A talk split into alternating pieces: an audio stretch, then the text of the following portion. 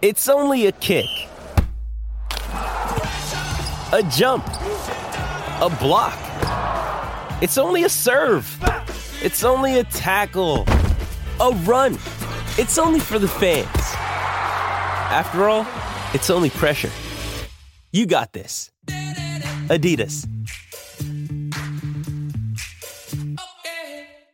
Great form by you hitting play on this podcast. Now, check out Same Racer, the brand new racing app for same race multi-tips. Same Racer. Download from the App Store and Google Play. Powered by Bluebet. Gamble responsibly. Call 1-800-858-858. From behind the stumps to behind the mic, nothing gets past Smithy. This is Mornings with Ian Smith on SENZ.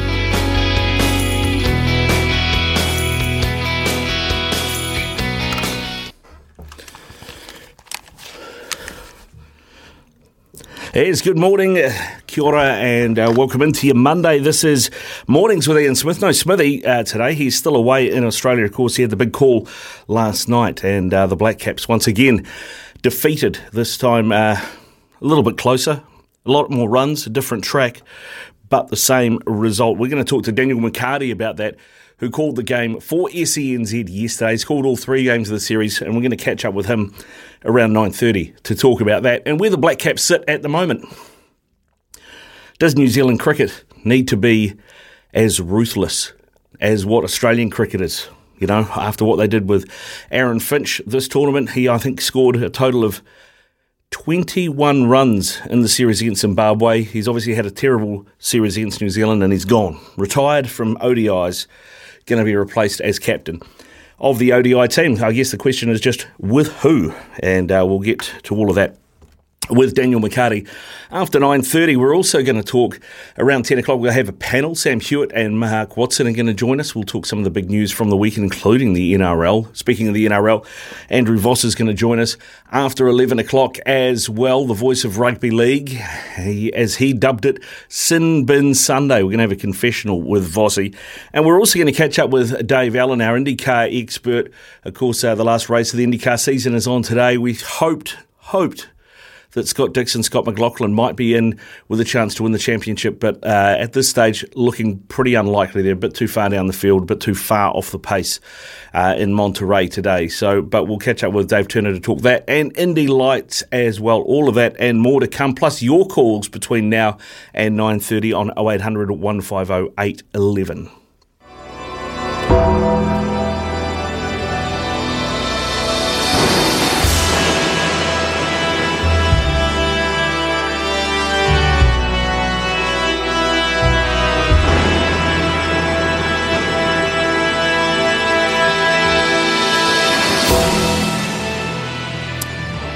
What a way to farewell the breeding ground of New Zealand motorsport, Pukekohe Park Raceway.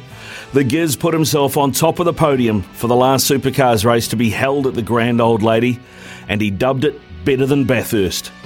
It was fitting that one of her progeny stand proud and victorious on that final day as we bid farewell to a place that's given so much joy to Kiwi sport fans and produced so many champions.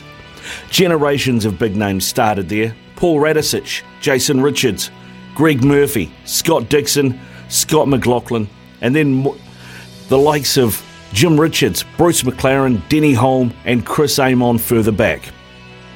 It's not just New Zealand's best drivers that have tested their mettle there either.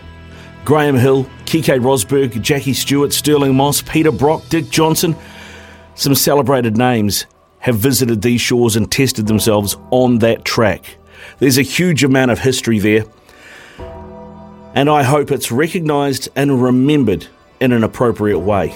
And then there's Kenny Smith. You can't mention Pukekohe and not mention Kenny Smith. The bloke has been racing at Puke almost as long as it's been running, and will have more laps and more sweat on that track than anyone else. He will feel its closure more than most. Where next? Highland Park, Hampton Downs, Taupo Motorsport Park. These are all possibilities, but nothing will have the magic and mana of Pukekohe.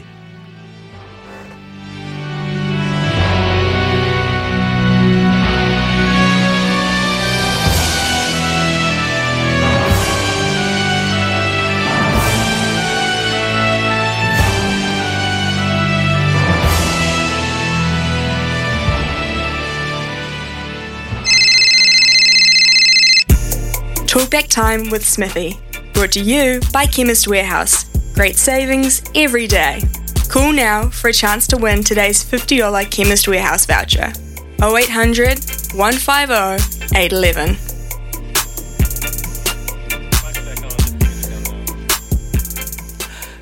It's 8 past 9. Mornings with Ian Smith. Ricardo Ball in for him, of course, and I want to hear from you.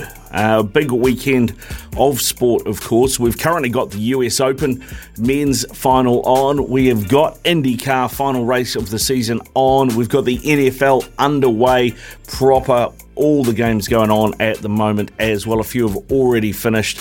We've had the Sevens World Cup finals. Disappointment for New Zealand, both the women, Black Ferns, losing to the Aussies, and the men's, the All Black Sevens, losing to Fiji, but 2 silver medals at the Sevens World Cup for New Zealand. Then there was the cricket last night, and 3-zip at Red. It was a better performance from the Black Caps, probably a better team, better balance. Great to see Glenn Phillips get an opportunity and really make those Aussies stand up and take notice of him. Neesh had a good session with the bat as well. Jimmy Neesham and Finn Allen impressed at the top. So the future is bright for New Zealand cricket.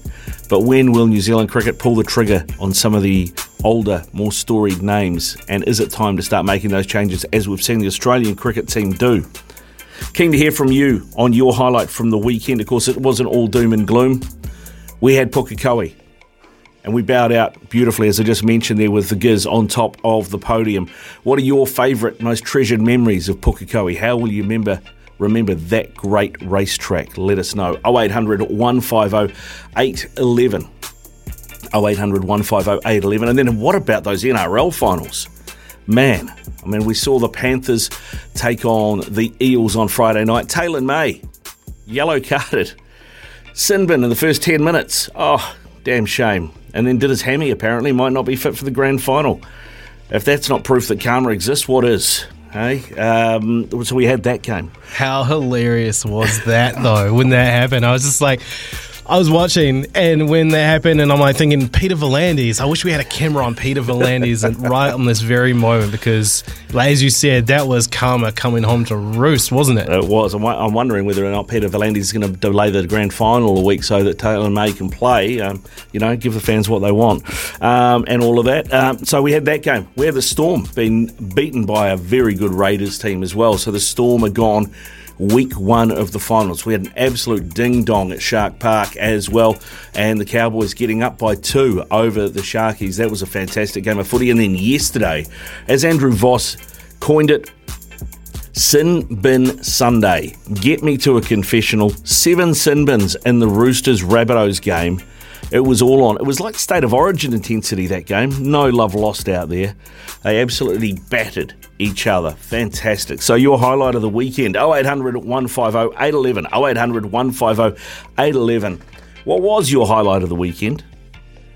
Keen to hear from you, because there was so much sport on over the weekend, and it is still going. Of course, we had the Chatham Cup final too yesterday at North Harbour Stadium, and the Kate Sheppard Cup final.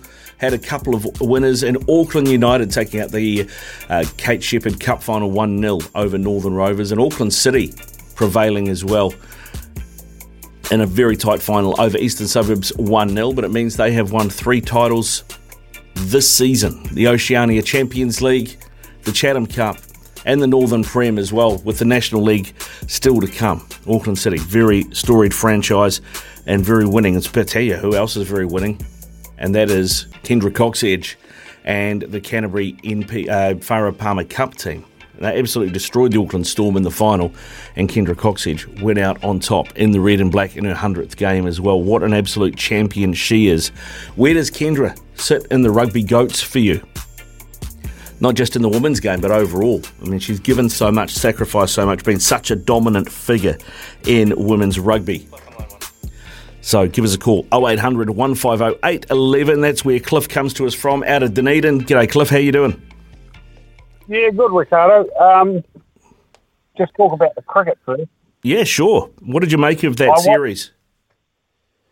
Well, we just didn't have the hammer to put down at any time. The last night I thought we talked with Bolt They started off. He was amazing. He was amazing in the series. Bowled. He bowled so well, so attacking, and he didn't give anything away.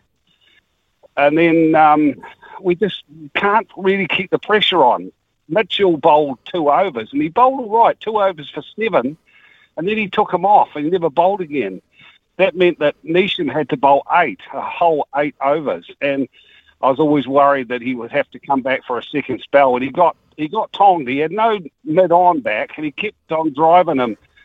I think he hit him three times for boundaries down to mid-on, and he had no one back there. And I thought, this is what's the go here? But I think Big Brother just has got the wood on us at the moment. Yeah, we just got to get that. It's that top inch, isn't it? It is. It is. I mean, where did you put that down to? Did you put that down to poor captaincy or poor bowling? What you were just talking about with Neesham? Well, I think a couple of times he pitched up a little bit, but he really needed that mid-on back, and I just can't fathom out why he wasn't getting hit square. He was getting hit straight, and he just needed that man back, and those boundaries would have only been singles, but. Williamson is a funny sort of captain. One minute he looks like he's attacking and he's got the goods. The next minute he just sort of, it's almost like he goes quiet on the field and nothing happens. And the bowlers just drifts. Yeah, I tell you, you brought up a good point too about Daryl Mitchell. I mean, Daryl Mitchell, as far as I'm concerned, is an all-rounder. And those two overs that he bowled in that third game are the first two overs he's bowled all series. Yeah, I have not actually seen him bowl before. He just never seems to bowl in any game, but he is in the team as a batsman who bowls, whereas Neesham's probably more of a bowler. But a couple more overs would have taken the pressure off Neesham anyway. Yeah, I think so. I mean, we saw that in that second game. I thought Neesham did a really good job with the ball until about the last two overs that he had to bowl, and then he went for runs. So yeah. It might have been better doing like a 6-4 split, something like that. Yeah, but the golf. I watched the golf yesterday.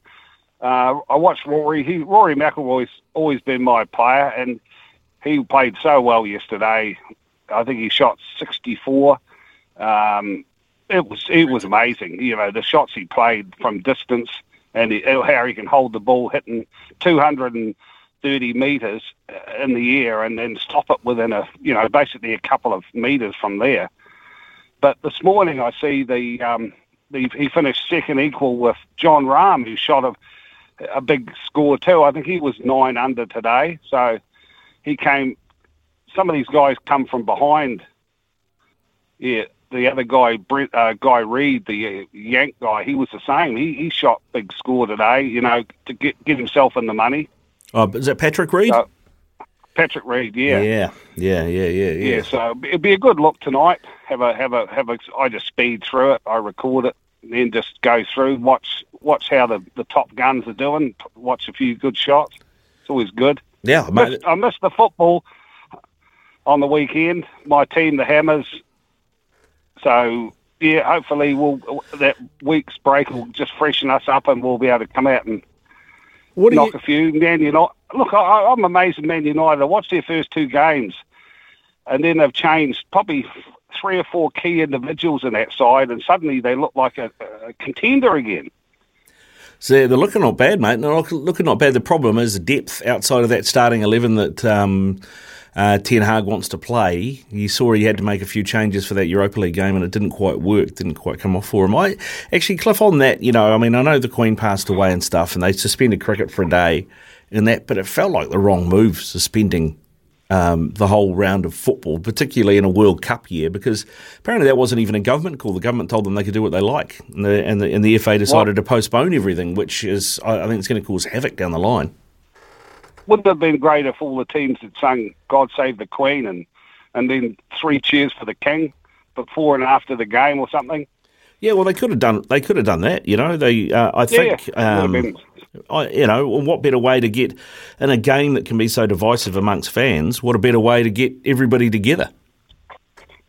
Yeah, it was an opportunity. I wouldn't have knocked them out so quick because some of those games were starting pretty much the next day. So yeah, exactly, yeah, mate. No, I would have played them, but hopefully it'll be good games this week. But yeah, have a good day, Ricardo. Yeah, you too, Cliff. Thanks for your call. 0800 150 811 is the number.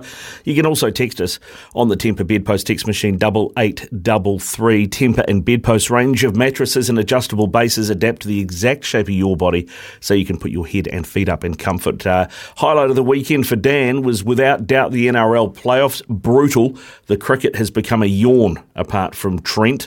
And Ricardo, looks like the Black Caps need new voices in there with new ideas. Got damn good players, but they are playing with no confidence, especially in the batting. That from Richard. Thanks for your text, Richard.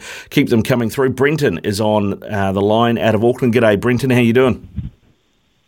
Good, man. Yourself? Yeah, good. Thanks, mate. Good. What did you want to cover? Oh, I'll talk about the mighty Panthers getting the job done, mate. The mighty, mate. They did, didn't they? Against that, I'm an Eels fan, mate, and Eels beat the Panthers twice this year. I was pretty confident they'd do it again, but once they lost Moses early, it was all uphill. Yeah, it was a good game up till then, eh? And then just kind of went and decided. Yeah, it did. Yeah, it did. Yeah, I'd be. I hope he comes back all right for the game against the Raiders this weekend. Yeah, it'll be a big loss if he's out. I might have to change my tip on that one. What did you make of the Rabbits Roosters yesterday, mate? How brutal was that? Oh, I actually didn't enjoy it too much, mate. It was too many. It was a good physical game, but like it's just too many stoppages in the end. It's like everyone's getting sent off for no reason. It's like sometimes the guy hit the ball and it bounced up, hit him in the head, and they go, "Oh, okay, get in the bin." It's a bit like rugby, isn't it? All the stoppages. Yeah. Oh yeah, yeah. It's the longest game I think they've ever had on without going into extra time. Yeah, no, I think you're right. Yeah. Well, I'm interested to see what Vossie reckons when we get Vossie on at 11 o'clock, mate. So make sure you tune in that for that, Brenton. Hey, thanks for your call, mate. Yeah, thanks. Have a good day. Yeah, you too, mate. Cheers, Brenton there out of Auckland. You can get hold of us 0800 150 811, 0800 150 811 or text us 8833. It is 20 past 9 here on Mornings with Ian Smith. All winter, he's the voice of sport in Aotearoa. This is Mornings with Ian Smith on SENZ. Jay Pasilla, straight bowling! He's bowling! Smithy's cricket update, thanks to Resene, New Zealand's most trusted paint brand. Yeah, our White Ferns are en route to the West Indies. Before they left, Molly Penfold, the fast bowler, was talking about working with the new coach, Ben Sawyer, as he's a former fast bowler, and her return to the game. Yeah, it's been great. The couple camps that I got to get a few tips and tricks from him, which was nice. They went really well, and I think it's just very handy that he's a pace bowling coach as well. So yeah, I've trying to ask as many questions as I can, and just develop my game as a pace bowler really. And personal objectives for you on the team? Yeah, I try and get as much game time as I can if possible. But it's just there, like take the opportunity as it comes. There's a lot to learn from it, training wise and playing wise, hopefully. So it's just again asking a lot of questions and just I know there's a lot of support from the girls around me as well. So it's always great to have the girls back me. Also, Lauren Down, she's making her comeback after taking some time away, and she reflected on making that comeback against the West Indies. To be honest, I'm just looking forward to getting back out there and playing some cricket for New Zealand and enjoying being back out there with the girls, and hopefully the results will come and we can enjoy a few wins. Yeah, it's my first time touring the West Indies, so looking forward to it and trying to, I guess, learn how to play over there and what the conditions are like. And as you say, for the younger girls, what an awesome opportunity to tour somewhere we don't very often and play against a good West Indies side in their home conditions. Yeah, I think they'll be really strong at home. When they tour New Zealand, they sometimes don't like the cold, but that's certainly not going to be a problem over here in Antigua. So they're going to be a strong side, and they've got a lot of key players that we need to watch out for. But hopefully if we do what we do best, we'll come out with a good result. So that's the White Ferns on their way to the West Indies. Also, of course, we had Game 3 of the Chapel Hadley series. Captain Kane Williamson was talking post-match, and he was asked if he felt like that was one that slipped away yesterday. Yeah, it would have been nice having said that. In terms of the cricket, we needed to apply pressure for longer, and basically throughout the series we weren't clinical enough in that, and credit to Australia, they're always a strong side, and they have a number of weapons throughout their attack, which and they're all bowling beautifully, so frustrating, but for us there were glimpses, but it is about taking it further and putting out more collective performances. So what is 12 months out from the World Cup? Can you take much out of this going into that? I mean, you can learn as much as you can, and these are those sorts of opportunities, although there's frustration and disappointment, but a lot to take from it, from a very, very good side, always there or thereabouts in world competitions, and some of these sorts of conditions we might be exposed to as well in India, so it's important we do address it, do try and be better for it. In terms of the wicket, it was a different pitch to the first two games. How did you find that? What were the differences? Yeah, it was slightly better, and it's still, it was, if you got it in the right area, it was going to be tricky, and I thought the way Australia batted Steve Smith, to soak up that pressure. I think they were 18 or 19 after 10 overs, and really try and win moments and pounce in different periods of play to maximise, a competitive total, and they were able to do that, to take the game deep and give yourself the opportunity to try and, basically go for boundaries, because it was the risk in chasing the boundaries on those sorts of surfaces is high, so you do need to try and do, I believe, a lot of that hard work, which Steve did, and really set the Australian side up to get a very, very good total on that wicket. There you go. That is Kane Williamson reflecting on the Chapel Hadley Game 3. That is Smithy's cricket update, thanks to Razine. Coming up shortly, we're going to catch up with Daniel McCarty, who was the lead commentator for SENZ on that Chapel Hadley series. Get his thoughts on the series and where New Zealand cricket goes from here. That is coming up for you after the latest in news and sport with Araha Hathaway, which is right now.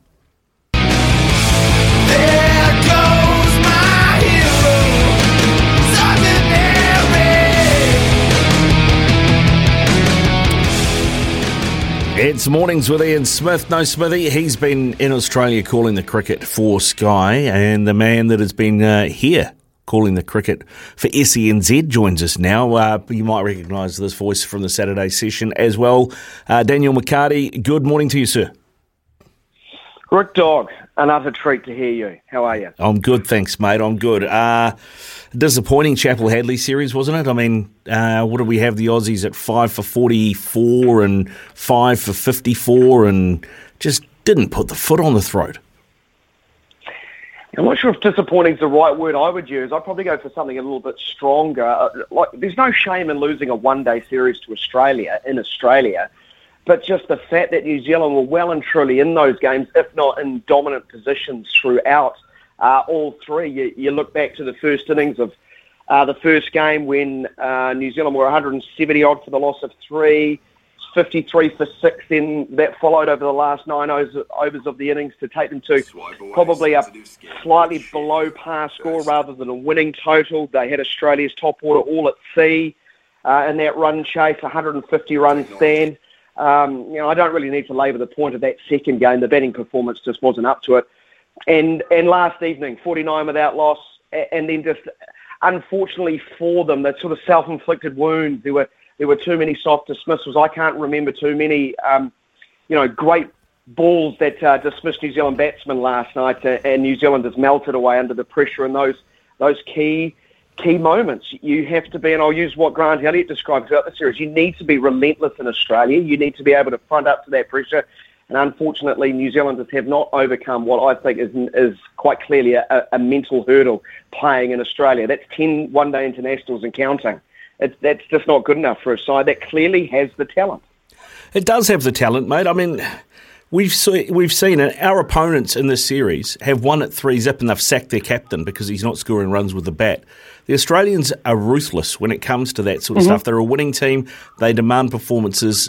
We could do it with a bit more of that back here, couldn't we? It feels like we're the nice guys of international cricket. When Brendan was at the helm, we did have a ruthless streak, but that feels like it's gone and we've got all the cutting edge of a marshmallow at the moment. Yeah, not, what's it, 2009, February 2009, New Zealand last tasted success in Australia in any form of the game. 10 one-day internationals. And if you're good enough to get to 170-odd for three and have the Australians five down for, what was it, 44 and 55 in two games, you know, you've got to be ruthless. But you have, and I know it's really hard for us to say this, Ricardo, but you have to admire Australians' ability to fight back. Mm. When their back's against the wall, they always seemingly come up with something. We described it in commentary. When they have their backs up against the wall, you've got to drive the Mack truck into them. You've got to drive them into the wall, don't you? So they can't get out. So hugely frustrating. Here's the summary of the series. New Zealand's top scorer in an individual innings was Glenn Phillips with 47. New Zealand did not score over 50 throughout that series. Australia had five scores over 50, including 200s. That's the difference, isn't it? So credit to the Australians on that front. New Zealand's batting just not up to it. And you look over the streak of 10 losses to Australia in Australia. I was counting the numbers last night, Ricardo. Australia's had 24 innings of 50 or more, including 400s. New Zealand's had 7 in that time. So the efforts of Trent Bolt, he was my man of the series. 10 wickets, an average of 10. He was extraordinary. And just unfortunately, the top order just weren't able to take them deep enough to win games of cricket.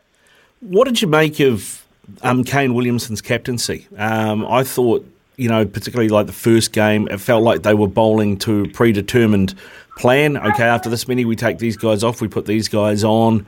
It didn't take anything into account in terms of what the ball was doing or how the bowlers were going. It felt like captaincy by numbers in a way. Yeah, I felt that was certainly the case in the first game. I look at the Trent Bolt spell where he's only bowled 5 overs. He was unplayable. The right-handers were having an utterly torrid time. I felt like bowling maybe him 6 or 7 there was the key. I felt they just allowed the likes of Green and Kerry to get too many singles and get some momentum into the innings. I'll give them credit. They adjusted for game number 2 and actually were a little bit more ruthless with regards to going to these frontline bowlers, and that left them a little bit exposed towards the death, and Australia were good enough. 78 runs combined between numbers 9, 10 and 11. Still, that's too many, isn't it? That's too many. So it made some adjustments there. But I felt yesterday it wasn't so much about the captaincy. Labuschagne and Smith just read those conditions so well. What were Australia, 29 for 2 after 15 overs? Yep. The Australian fans were giving Kane Williamson a lot of grief for being blocker Williamson, but what the Australians did is they negotiated that tough period, and then they're savage enough to kick on.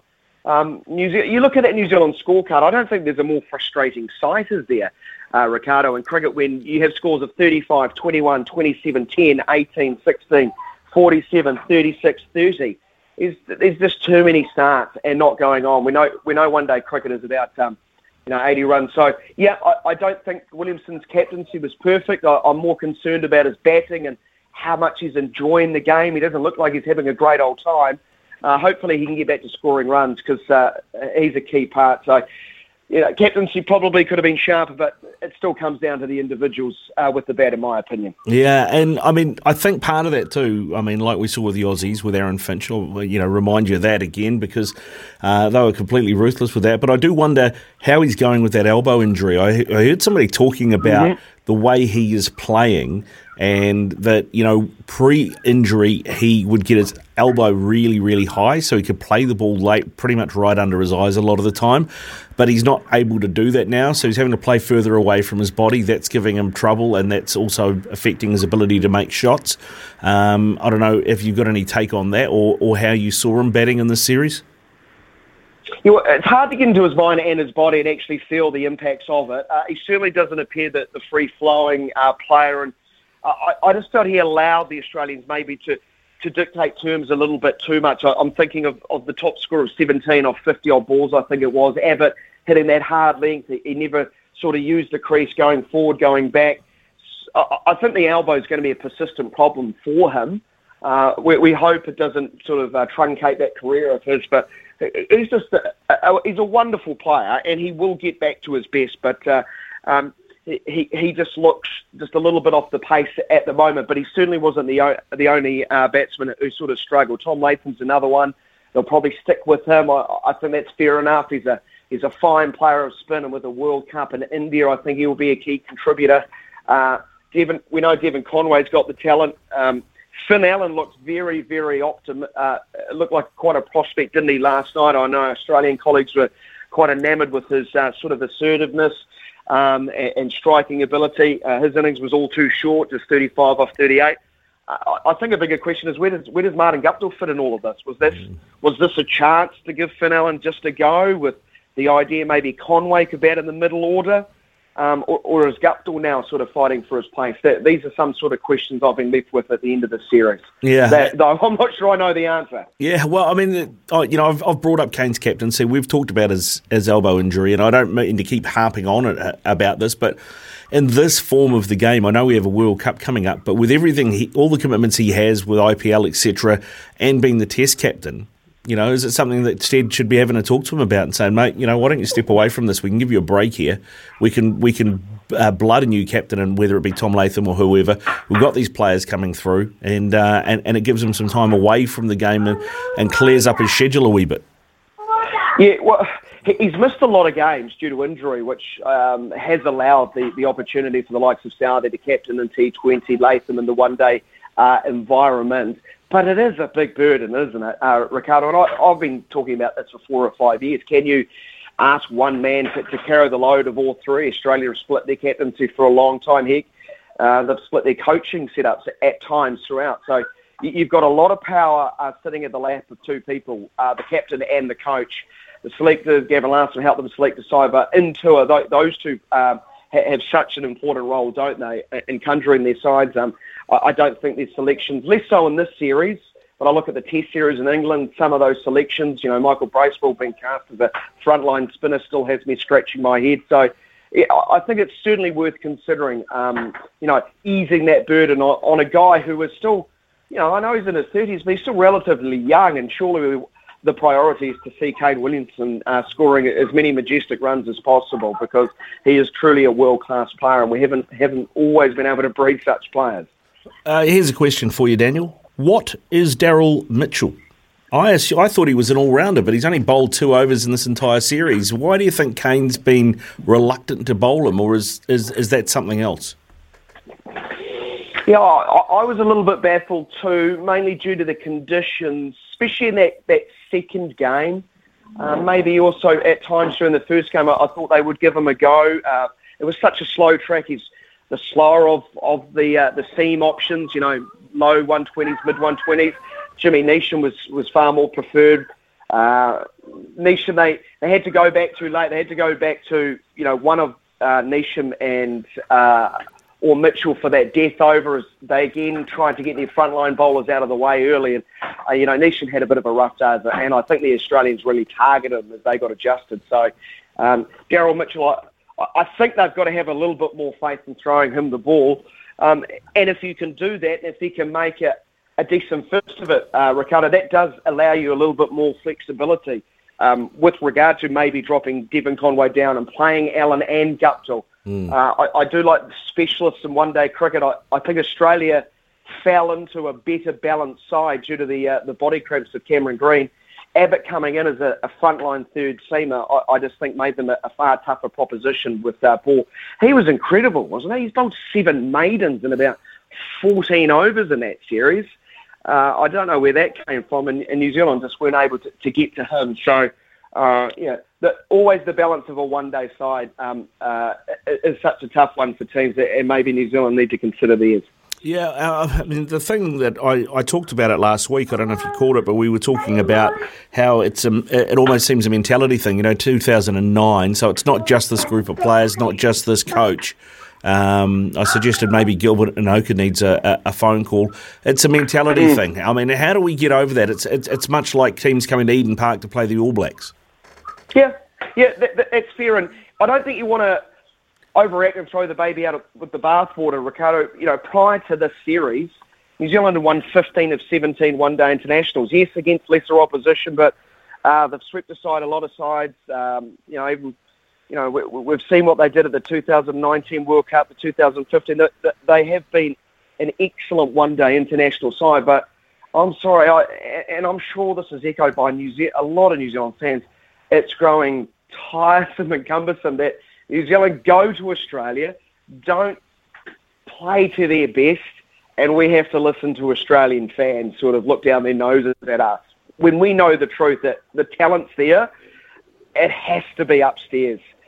It is a cruel place to play cricket. It's not easy. I'm not trying to, diminish how difficult it is to play over there, but it does seem quite obvious to me that New Zealand have a bit of a mental block. And heck, their first game at the T20 World Cup in Australia is against Australia. Yeah. We'll see what happens when we get there, mate. We'll see what happens when we get there.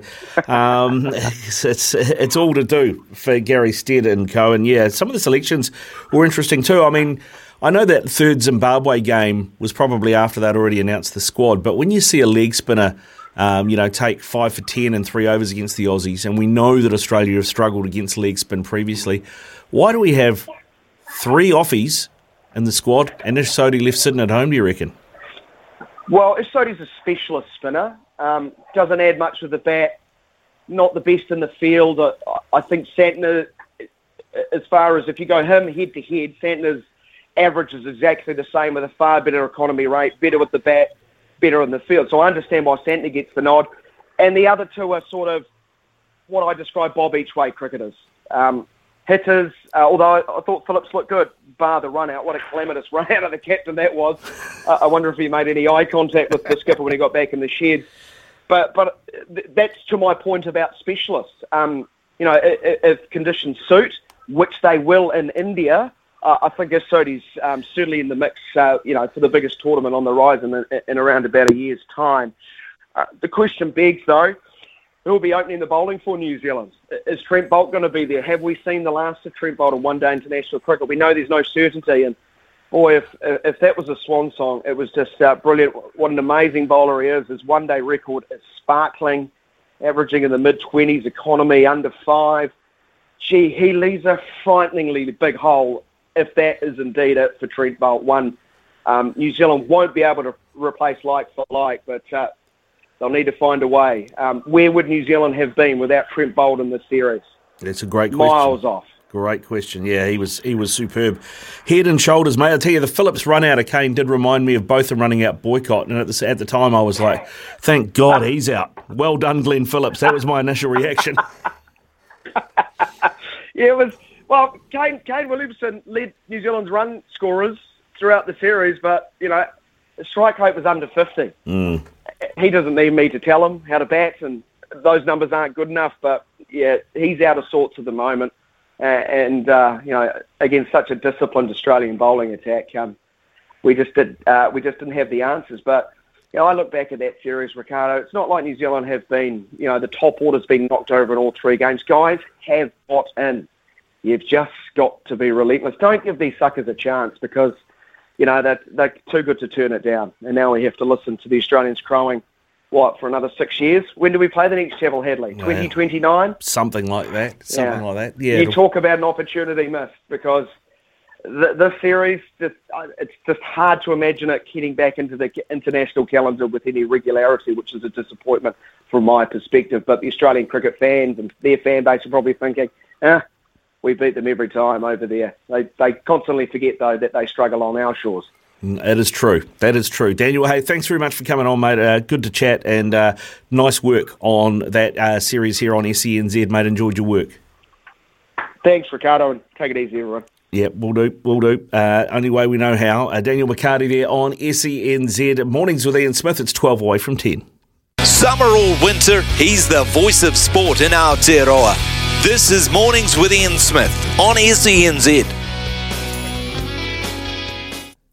Mornings with Ian Smith, all right, it's 7 away from 10 o'clock. Just letting you know that Will Power has taken out the final race of the IndyCar season and won the IndyCar Championship as well. We'll talk more about that with Dave Allen at around 10:30. And in the US Open men's final, it's 1 set apiece going into the third. We'll be back with a TAB update for you next. Summer or winter, he's the voice of sport in Aotearoa. This is Mornings with Ian Smith on SENZ. You got to know when to hold up. of these multi. Know when to walk away and know when to run. Bet live on your favourite sports. Download the TAB app today. Yeah, you can watch and bet live on your favourite sports and racing at tab.co.nz. Please gamble responsibly. R18, here is your multi for today. This one I like is starting with the Dallas Cowboys up against the Tampa Bay Bucks. Now, Tom Brady has got no Gronkowski, no Antonio Brown this season. He's had hardly any preseason. And last season when these two teams met, it was a shootout. And it was only a 2-point decision, 31-29 to the Bucks. I think Dallas, in Dallas, get up here. They are the outsiders. They're paying $2.13. So get on the Cowboys. Also tomorrow in the football, Roma. Jose Mourinho's Roma play Empoli. Jose Mourinho's team paying $1.72. Far too much talent to lose to an Empoli side who have yet to win this season. So get on them. And then in La Liga, Almeria versus Osasuna. Osasuna the favourites here, but it's going to be a tight game. So I've gone the double chance. Osasuna and the draw at $1.36. You can put all of those together and it returns $4.98. Jump on and get amongst. Here you go. Coming up in the next hour, we are going to talk Indy cars, Indy lights, and we're going to panel coming up real soon too with Sam Hewitt and Mark Watson. This is Mornings with Ian Smith on SENZ.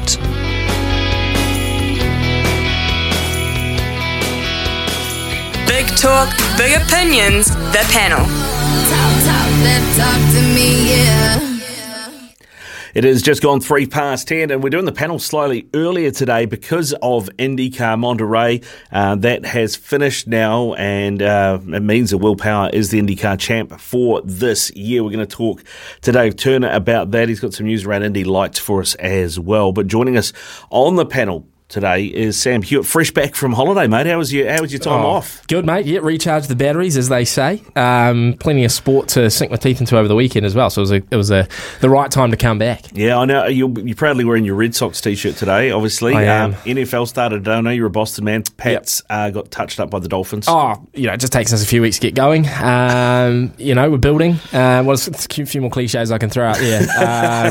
Look, it's interesting with the Pats, right, because obviously the breakup of Brady and Belichick, which was well documented, and everyone thought, Bill Belichick made Brady. The system made Brady, when clearly that wasn't the case, because he goes to the Buccaneers, he wins the Super Bowl, and the Patriots turn to poo. I just think it's maybe a little bit of an All Black situation. Okay, maybe it's time for the Pats to move on. Maybe it's time to clear the house a little bit. Bill's been around for a long time, great coach, of course, but the league's moved on. The players are different now. They're the quarterbacks are faster and they run and they're flashy. It's not just about sitting in the pocket and passing like Peyton Manning and Tom used to do for years and years. So. Yeah, look, it was a depressing start, and I'm not hopeful, to be honest, for the rest of the season. But how do you, as somebody who's a Pats fan, feel about Tom Brady? When you watch the Bucks play, do you want them to win? No, I do. I love him. I absolutely love him. Okay. In fact, it's hard to know whether I'm a Pats fan or a Brady fan because the two were so intertwined. And I lived in Boston, that's why I'm a big Boston fan, but I'm a massive Tommy Touchdowns, TB12, T-Bone, whatever you want to call him. I'm a massive fan, so I go for the Bucks when the Pats aren't playing. Yeah, for sure. Nice. Yeah. All right, mate. Hey, I know we didn't have NFL down on our this is what we're talking about today, but we did have NRL first week of the finals, mate. I don't know if it's just me because I'm an Eels fan, but boy, it's nice to see the Storm and the Roosters depart round one. I tend to agree with you, Ricardo. What a weekend. Like, that was probably one of the best first weekend of finals I've seen in a long time. Just all the games across the board were just fantastic. Someone asked me, they said, who do you want to win? And I said, I'm very happy that the Storm and the Roosters aren't there. Couldn't stand the Bunnies winning again. And I'm not really a big Sharks / Cowboys fan, so I wouldn't mind the Raiders getting up. And, given that they finished in 8th spot, it would be quite a story for them to go all the way. They're riding that momentum. Beating the Storm's no easy feat. I know the Storm have struggled this season, but that was a good Storm team, basically full strength, minus Pappenhausen. So I think I'd like the Raiders. I don't know if they can do it, but I wouldn't mind them doing it. Sticky's got it over Bellyache. He does, that's 5 in a row now. Yeah, no, there's something about it, isn't there?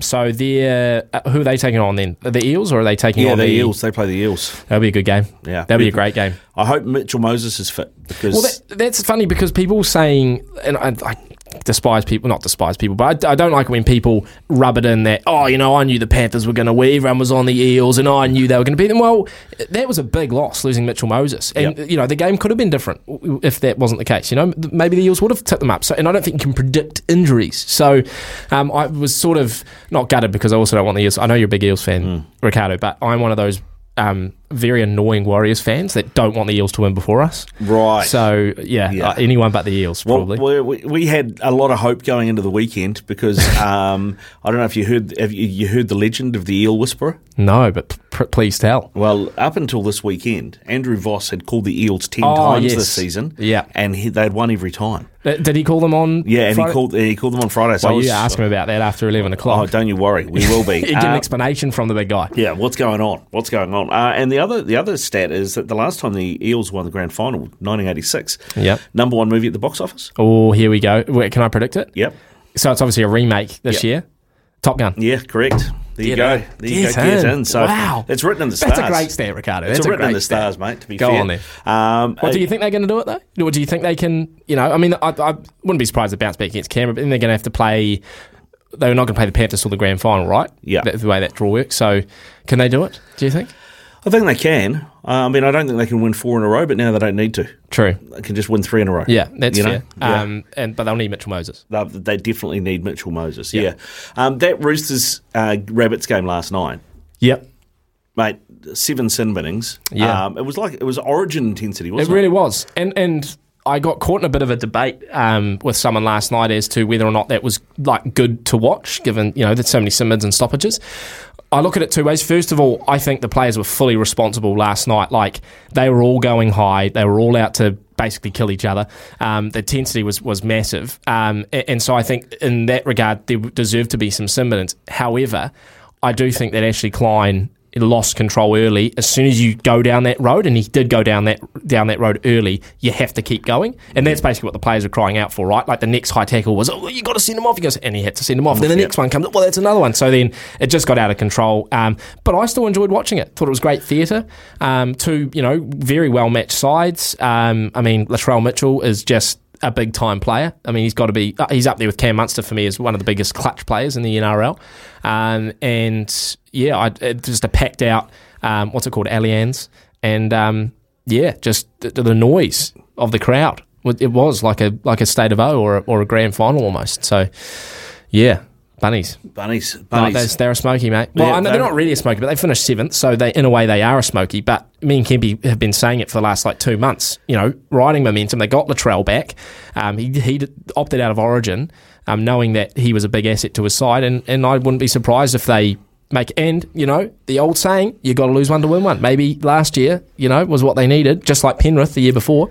And they'll go through and win one this year. Especially how bad winners Penrith were last season. Can you imagine if it ends up Panthers again and the Rabbits win? Yes, I can imagine that. Yeah.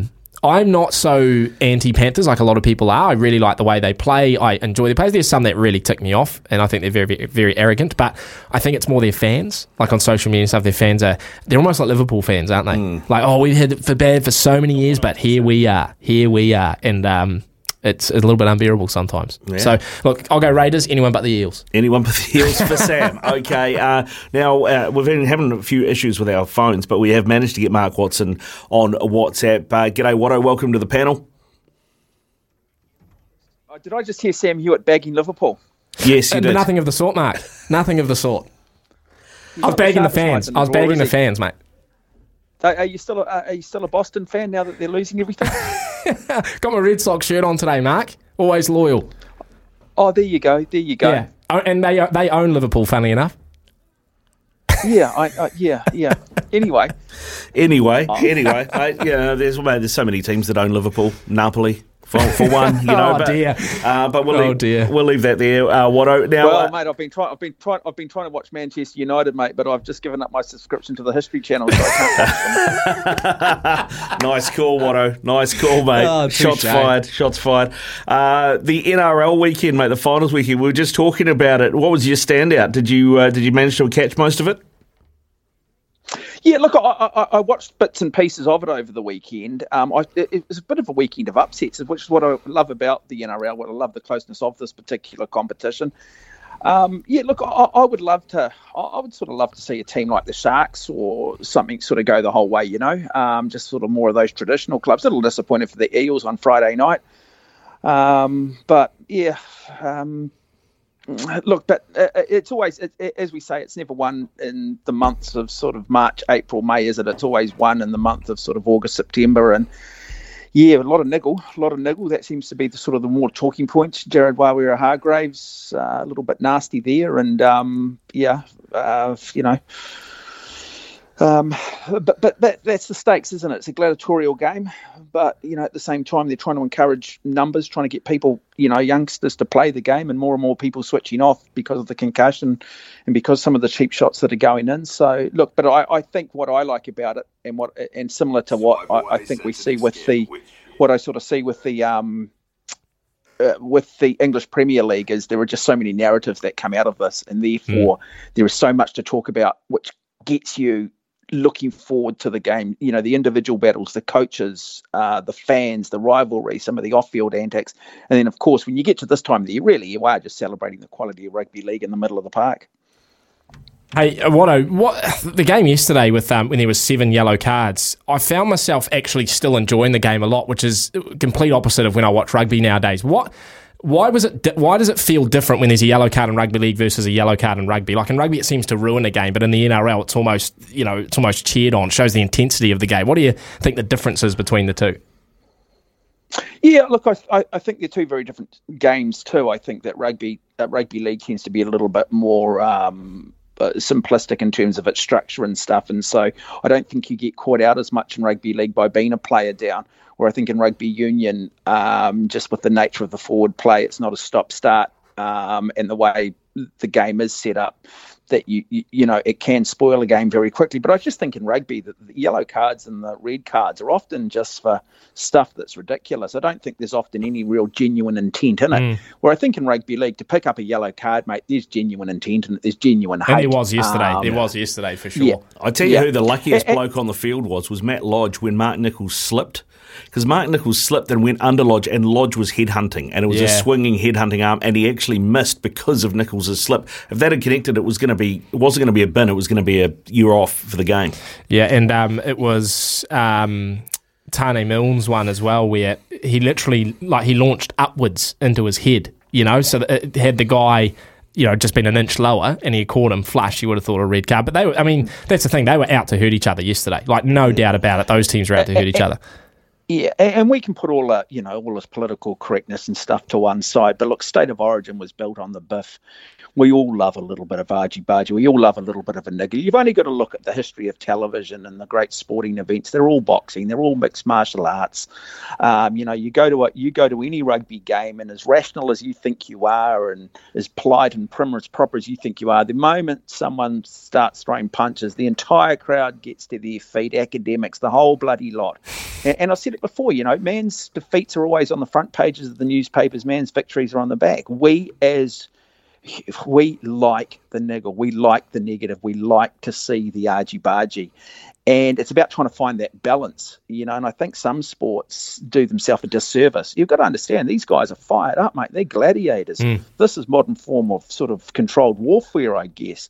And for somehow to just expect this to be just sort of cuddles and a lot of love, it's just ridiculous. And you've only got to look at the personality of the players and sometimes just the background some of these players come from. And so, I'm for it. I never want it sort of, you know, maybe to the extent that we saw yesterday, but yeah, let's have that. You know, that's, I think, is part of the problem here in New Zealand. We don't have that tribalism. We don't have that angst. We shut everything down. There's no emotion in the game anymore, and sport is emotional. And I think it's escapism for us. We like to go along to a stadium. We don't want to be involved in the punch-up, but we like to maybe get that little bit of a release in a controlled environment. You know, let's not kid ourselves, mate. We all like love a good scrap and a good brawl. And, yeah, I get a little bit tired of the sort of the whole identity politics and this political environment we live in where, you know, we're trying to appease a small margin of people who, let's be honest, aren't watching the damn thing anyway. Ricardo, do you think like, I'm a big ice hockey fan. I know Watto is when his Maple Leafs make the first round, and then he's not when they lose in Game 7 inevitably. But in ice hockey, you know, they let them fight because it gets rid of the niggle. Like, they get it out of their system, right? You hate each other, you don't like each other, you get a little fisticuff out of the way and away you go. And I felt like league used to be like that when they allowed, you know, a little bit of a brawl. It's sort of get rid of the anger and away you go. So yesterday what you saw was people that wanted to scrap but had to do it, you know, within the field of play, which led to big high shots and, you know, these sort of almost illegal tackles. I just wonder if, you know, ice hockey does... I know people are very... they frown upon it a lot, the fighting in ice hockey, but there is actually reasons why they do it. Yeah. And it's to avoid these serious injuries that come from too much niggle, you know? Yeah, yeah, no, totally. I you know, the other thing that came out of this is as soon as you made it 10 to the bin, if you throw a punch... then all the shithousery started, all the sniping, all the people like Dylan Walker, who was it was a king of it, and it was just wind up merchants, because they knew that if you punched them in the face, you were going to the bin. Totally, and nothing more frustrating as a fan than watching that. Yeah, but I think you know we've got it wrong here, isn't it? I mean, there's a difference between the cheap shots, you know, the Jared Wairua Hargraves sort of head slam and stuff, where I think, you know, there is, you start to generally get concerned for the opponent, and that stuff just cannot happen, man, particularly with, you know, in and around concussion and some of the studies that have been done now. But I've never really seen anybody get seriously hurt in a major punch up in rugby league. And you mentioned the ice hockey, or, you know, they just call it hockey over there, and part of the reason they do it is, as Sam touched on, in the European leagues they don't allow the fighting, but there is a lot more injury, there's a lot more sticks across the face, there's a lot more nasty stuff that goes on, a lot more player injury. And what they've actually said in the the NHL is, let's have our enforcers. We will protect our marquee players, and those guys come onto the ice, they will rock your world. And so you don't get the, you know, the cheap checks across the face with the sticks, and, you know, a lot of that off the puck stuff doesn't go on to the same degree as you see in the European league. So yes, it might not be. You might not see the niggle, and the punch-ups might not be as visually obvious, but there's a lot more skullduggery actually going on in those leagues outside of the NHL. And I think you can actually learn a little bit from the NHL. Yeah, no, fair point. Hey, gentlemen, we should talk a couple other things too. Tell you what, if there was a bit more of a gladiatorial spirit in the Black Caps team, we might have actually beaten Australia in the Chapel Hadley.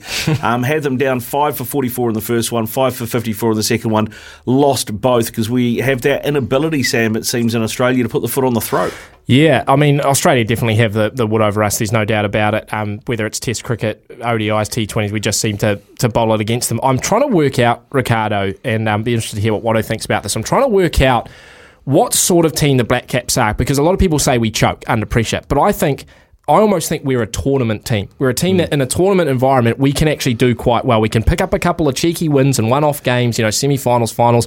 You know, we beat India in the World Test Championship in a one-off test. The sort of tournament mentality is where I think the Black Caps do well. But outside of that, we're actually just not that good. I mean, people, I think, have unrealistic expectations of Black Caps. Maybe that's fair, maybe it's not fair, but, you know, we beat Sri Lanka, we beat Bangladesh, we beat the West Indies, but we realistically aren't as good as Australia, and people just almost need to accept that. We're just not that good. Yeah, well, and the thing is that Australia aren't as good as Australia used to be, but for some reason we think they are in our heads, Watto. Yeah, look, look, we've got to start expecting more from this New Zealand cricket team. Because for so long we haven't had a legacy, we haven't had a history. Our expectations have never been particularly great, but we should be having, you know, the discussions over Kane Williamson, over the coaching staff of this Black Caps at the moment, like we've having with the All Blacks. You know, I think it's a big sport here. We've proven with a small population that we can be really dominant in other sports. We've had a really good test period in recent, you know, up until probably last summer, where I think we have played really well, both here and overseas. When it comes to Australia, yeah, we just have a big mental block, and it's disappointing because, you know, we've seen it. You know, the issue that's going to face New Zealand cricket is the issue that's sort of been discussed with the likes now of Bolt looking to, you know, finish his career and get out early and start sort of being a bit of a hired gun and making a fortune overseas, and he's entitled to do that. And you're going to see a group of young players thinking, hey, look, I've played 30 or 40 tests for New Zealand now. I've played 100 ODIs. I'm not really sure what the mystique is here. I'm not really sure what I'm playing for. Why don't I go and make myself a lot of money? Where really for the focus for New Zealand should be hey, we want to try and win Test series in Australia. We want to try and beat the Aussies. We want to try and go to England and win. Now, Australia and England have got the benefit, they've got the Ashes, but every time we go to Australia, we fold. And so the Australians just look at us and go, these guys are crap. We're not going to give them regular tests. We're not going to give them regular opportunities. And I think without Australia providing us the regular opportunities, I'm just not sure that a summer of Sri Lanka, Pakistan, Bangladesh, is going to be enough in the long term to keep our players here, but also to keep this New Zealand public on edge. You know, there's got to be jeopardy. There's got to be some meaning to it. T20 offers no meaning. One day cricket's pretty much dead and buried now. And what are we reduced to? Test cricket really once every 5-6 years against the Australians. And, you know, the landscape doesn't look particularly great, but we should be asking more. But Kane Williamson, I mean, you've got to question his captaincy. I just don't think he's a great captain.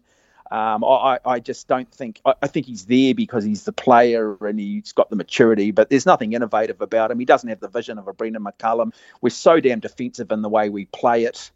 And I think that just sort of follows through. It's incredibly disappointing. You know, go out there. I hate to say it, but let's play baseball. Let's at least under McCullum try some stuff. But the question is, if we get rid of Kane Williamson, who's your captain? And there's no one that stands up. Well, I mean, I think the obvious one is Tom Latham, but then I think you're pretty much like for like. I don't think there's too much difference between the two in terms of the way they approach the game, Sam. No, and there's, I mean, Watto's right there, and maybe it's a personality thing. Like, we don't really have those personalities that we had 6 or 7 years ago of guys like Bads, you know, like the cricketers are, and I applaud them, they're always very open to a chat, they always, you know, come on our shows and you know, they front the media, etc. But they're very vanilla, aren't they? Very vanilla, and I wonder if, you know, that also hampers you on the field. You don't have guys that are a bit eccentric and are a bit, you know, will go for things and play a little bit differently, because it seems to be what we're just lacking spark, aren't we? Well, especially with the bat. You said there, vanilla, is that you have to fit into a certain sort of type of pattern to be in the Black Caps long term. That's why we've seen people like Jimmy Neesham 100%. Not get his contract. Yep. Colin Munro's no longer there. You know, you can name a lot of those kind of players, and maybe we are missing them now. Gentlemen, hey, thanks very much for your time. Thanks for being on the panel today. We left a couple of topics on the line, but I think we got some good chatting, so appreciate your time. Go well.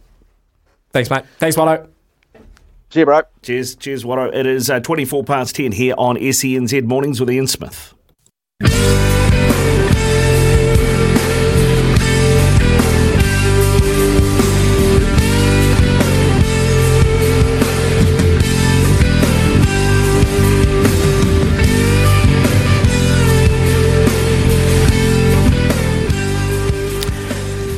Seven away from 11 here on Mornings with Ian Smith. Ricardo Ball in for him as Smithy is winging his way back from Australia after calling the Chapel Hadley series. This morning we had the last round of the IndyCar series. Needed a lot to go right for Scott Dixon or Scott McLaughlin to claim the overall championship.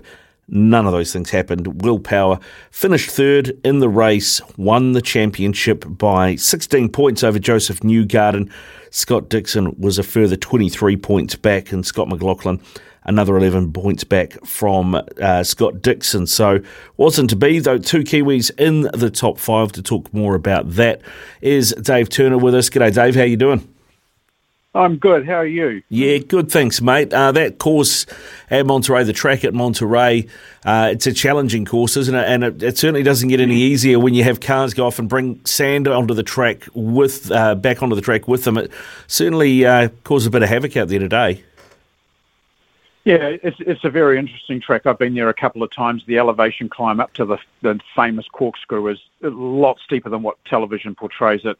And the dust and stuff from, you know, the outside edges of the circuit is significant at that track. But, you know, resurfacing it maybe in the off-season will change some of those things, because the wear rate on the asphalt is very high. But you're still going to always have that dust and stuff off the edges of the track. So it's always going to be a challenging place. But that's great. That's what it's all about. Yeah, you do want the challenge. How at the start of the race, after qualifying and everything, where were you on how things might go for Scott Dixon and Scott McLaughlin?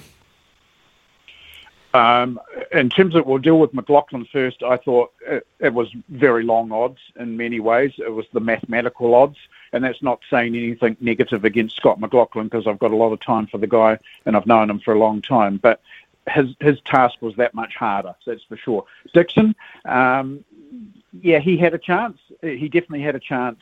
I just wasn't overly wrapped with the fact that he had qualified midfield because I was worried about the opening couple of laps of the race and getting involved in traffic and stuff. And, you know, it's been a theme with the Ganassi car, particularly his one this year, is the more average performances in qualifying, which has meant the race has become that much harder work. And we saw a great example of that probably today. He's lucked a few, but sometimes it hasn't worked out his way. Yeah, he did get caught in traffic a lot today, didn't he? I mean, he just kept getting further and further away from the lead. I'm not sure where he finished in the end, but last I looked, you know, he was sitting in about 11th and, yeah, just too much traffic in front of him and about 50 seconds behind the lead car. Yeah, he ended up finishing 12th. The thing is, it's you know, again, it shows you how tight this series is. You know, when we say that he qualified, you know, midfield, it's still, you know, only thousandths of seconds. We're not talking, you know, minutes behind or some stupid number like that. So it's just a very competitive series. You had 27 cars there today. The car count's very healthy, and it's the nature of the beast. And I feel that the driver that wins a championship in this series, and Scott's won 6 of them, is a superb all-round driver because of the types of tracks that they drive on. And you and me have talked about that before. But, you know, for Will Power this year, what he did is he played the consistency game. He only won 1 race, whereas Newgarden won multiple races this year. But Will was consistent across the entire season. And that's a very big thing as well. What about some of the other drivers we saw there? I mean, Joseph Newgarden was there or thereabouts. He probably had the best crack at beating Will Power to the championship title. But, you know, there was a couple of times midway through the race where, out of nowhere, he seemed to have found some speed and found some form. Was Romain Grosjean was getting in and amongst and causing problems for some of those front runners? Yeah, well, I think Andretti Autosport as a team had good cars there. You know, Colton Herta's won there the last 2 times in an Andretti Autosport car. They clean sweeped the Indy Lights field 2 days in a row. All 3 Andretti entries on the podium for 2 days. So fantastic. So they know their way around Laguna, and I think that's probably Grosjean was showing that. I think that it's a team that will probably do a bit of soul searching during the off season as to how that shapes up for next year with the departure of Rossi and Kyle Kirkwood coming into the team and just things like that probably need a little bit of homework on them. But, you know, overall I think Andretti have the measure of that place, and that's just the way it goes. It's a bit like, say, Ed Carpenter when it comes to qualifying at the Indy 500. You always know that Ed's going to come up with something because it just seems to all click there, and I think that's probably what we were seeing out of Grosjean today as well, is that the team, you know, have a really good handle on that track. Yeah, so Will Power takes it out. Scott McLaughlin finishes 5th in his 2nd season. He just seems to be getting better and better. Do you think he's got what it takes to maybe next season, you know, sort of instead of finishing 5th, be challenging for the title, you know, more realistically? Oh, for sure. Because the reason I say that is, for a start, we're even having the conversation. That in itself says something. You know, the fact that he had multiple wins this year, he took out pole positions, and he ended up going into this season ender actually in the championship hunt. So without an absolute doubt, he'll be a contender next year. Penske obviously are, you know, there's nothing that says they aren't. Their weakness this year for Penske, for all 3 drivers, was the Indy 500. They struggled in qualifying. McLaughlin's team made a bit of an error by pushing him back out on that qualifying day to have another go, and the temperatures had changed that day, the wind had changed, and he ended up going slower, and that put him back further in the field. And I think they, you know, as a team, they mucked that one up, but they did it across all 3 cars. So the rest of the season for McLaughlin, yeah, a huge amount of ticks. He's mastered those short ovals very, very well. Street courses he's got down pat, and he's very comfortable in himself, and I think that's a big attribute going forward, you know. So he's going to be around for a long time, and he's definitely going to be a championship contender. There's absolutely no doubt about that. Yeah, there's a great, you know, sort of group of young drivers coming through. Colton Herta, Pato Ward, of course, Marcus Ericsson making his himself felt there, Alex Palau as well, and, of course, Scotty McLaughlin. So the next lot of drivers coming through are very, very strong. We're going to see some of them, you know, I mean, they're all in the top 10 this year. How much longer do you think Scott Dixon's got at this level? I think probably at least another couple of years before we start having serious conversations about that, because I think there's more to this guy. You know, again, I've done some stats on Dixon. This is the 16th time in the last 17 years that Dixon has finished within the top four at the end of the season. Now, there's no other driver that can claim that. Absolutely no other driver. And this year, he finished every single lap of every race within the season. Again, you know, that's a great testament, not only to the team around him, but the driver and himself. And he also, again, this season, out of all his championship years and all his years in IndyCar, took away at least one race win within a season. So the Dixon machine has still got plenty left in it, that's for sure. You know, look at Indy this year, the fastest four-lap qualifying ever in the history of the 500 as a four-lap average. But, you know, then that mistake during the race. But there's just so many things that make Dixon still a very strong legend of the sport. And I think New Zealand at times doesn't necessarily recognise that because we get fixated by maybe the aspect of Formula One. But, you know, what Dixon and McLaughlin are doing right now is more than equal to that, absolutely more than equal to it. And they can hold their heads high. And we've got another layer of drivers behind that. You know, Hunter McElroy finished fourth in the Indy Lights Championship this morning, took out Rookie of the Year honours, already has a contract with Andretti Autosport to come back to Indy Lights next year. So there's another driver that maybe in 2 years' time, you and me will be having the conversation about where he finished in the Indy 500 or something. Mm. And then you've got two in USF 2000. So there's some great depth there, and that doesn't apply just to New Zealand, but, you know, obviously we're very pro the Kiwi drivers, and there's a heap of them there. Yeah, there are a heap of them there coming through, and good to see Hunter McElroy going well in the Indy Lights. Dave, we should get a comment on you. I know you were there this weekend. Pukekohe, how was it the final weekend, and how appropriate we saw a Kiwi in the Giz who learnt the trade there, standing on the podium on the last day of Supercars at Puke? Well, I think, you know, it's the end of an era. You know, we've had a couple of ends of eras at Pukekohe, because I remember in 2007 I produced the last Supercar event there, and it was titled The End of an Era because it went to the Hamilton Street Race after that, and then of course it's come back to Pukekohe, but this time the doors really closed on Pukekohe, and I think that's a very sad thing. Great for the crowd yesterday, awesome performance. Andre Heimgartner, I thought, fantastic performance of the weekend, not putting the Giz down at all, but Heimgartner, after that accident that he had recently, just absolutely phenomenal. And I talked to McLaughlin and Dixon yesterday, actually, about their memories of Pukekohe, and McLaughlin, his first ever supercar win came at Pukekohe. And for Dixon, apart from the very well-documented cushion thing that he had in the Nissan Sentra, he said to me that one of his funniest memories of Pukekohe was when he was actually learning to get his racing licence and everything. And he had an instructor in the car, and they were going through turn one at Pukekohe, and there was some ducks walking across the track, and he nearly rolled the car with the instructor. So he always remembered that as a bit of a funny moment, that he was trying to get a license and nearly flipped a car with an instructor in it. That is fantastic news, Dave. Hey, listen, thanks very much for coming on, mate, and keeping us up to date with all the latest in the Indy cars as well, and those memories from Puke as well. Go well. Yeah, thanks very much, Ricardo, for having us on. I think there's a lot to come in the off-season with driver movements, so there's some exciting times ahead. And, you know, the Kiwis are very, very much amongst IndyCar. There is absolutely no doubt about that. Yeah, we'll talk to you more about that as those stories start to progress. It is 17 away from 11 here on Mornings with Ian Smith. Summer or winter, he's the voice of sport in Aotearoa. This is Mornings with Ian Smith on SENZ.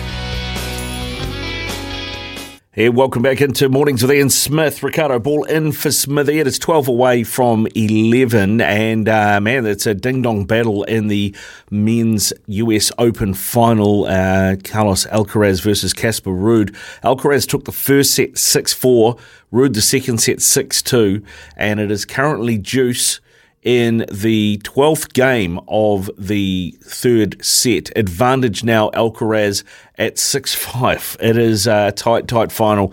This one will keep you up to date with it throughout the show. Chances are it's going to go into Staff's show as well after midday. These two guys battling it out hard. Keep your text coming through. 8833. 8833 is the Temper bedpost text machine. And we have had text through, and there was something actually that came up in the panel which I thought was quite interesting. Sam and Watto were with us talking about how the biff in rugby league has been taken out with the sin binnings for punching automatically now, and yesterday we saw more head high shots because players couldn't fight. There was no biff, so it ends up that frustration gets taken out in tackles within the game, and then you have the head injuries and concussions and things like that. And I know what I was talking about, saying when that happens, or when you go to a game and there's a fight or there's some aggro, that everybody gets up for it, and everybody, no matter what they say, regardless of how PC you are, enjoys it. And I think he's right. We did have a message come through from Simon who said there were 3 diagnosed concussions in last night's game. Every concussion is a brain injury. Nothing PC when you see former players crying in their 50s because they're a burden to their wife and kids. Thanks for your text, Simon. Yeah, I mean, I agree with you. I know what you're saying, and I don't think that's what Watto was saying. I think what Watto was saying is, all of that could be avoided if, much like ice hockey, as Sam pointed out, you just let them have a biff and then dealt with it and then gets it out of their system. But, I don't think that is going to happen anytime soon. When we come back here on SENZ Mornings with Ian Smith, Paul Mawadi from the TAB is going to join us. 11 o'clock, and that Ruud Alcaraz game is in a third-set tiebreak, tied up at 1-1 at the moment and 1 set apiece as well. Joining us to talk about that and other things from the TAB is the one, the only, the legendary Paul Mawadi. G'day, Paulie. How are you? Very good, thank you, Ricardo. How are you? Yeah, good, thanks, mate. Good. I'd imagine this US Tennis Open final is keeping your boys on their toes this morning. It's, as you mentioned, they're into a tie-break in the third set with the Ruud and Alcaraz split in the first 2 sets. So currently Alcaraz is $1.47 to win the US Open men's singles title. Casper Ruud, Casper Ruud just drifted out to $3. Alcaraz now $1.33. So I'm guessing that he may have picked up another point in this tiebreaker. Alcaraz. Yeah, it's 2-1 at the moment, Paulie. And then Ruud's just hit another one just about out of the stadium, so 3-1 currently. Alcaraz on that. If Alcaraz wins this, he goes to #1 in the world, mate, which would suggest the reign of the big three is over. Well, I guess with none of the big three making it through to the... I don't think the big three made... Did they make it through to the quarterfinals, I think? No, I don't think anyone. I think Rafa went out in the 4th round. So yeah, and then Djokovic and Federer didn't front. No, so I think you're right. We're seeing a changing of the guard here, and tennis is still looking bright. I mean, we have had that golden age, as you say, with the big three, and I'm sure Djokovic has still got a few years in him. But, yeah, we're seeing a wee bit of a change of the guard here. And whoever does come out on top, Alcaraz or Ruud, they certainly look like they've got big, big futures ahead of them. Yeah, massive, mate, massive. What about the NFL? It's the first weekend proper of the NFL. Lots of games this morning, some of those still going. How's that been for you guys? Been a couple of upsets. The Niners getting tipped up by the Bears, and I don't know if it's an upset anymore, but the Pats getting pantsed by the Dolphins.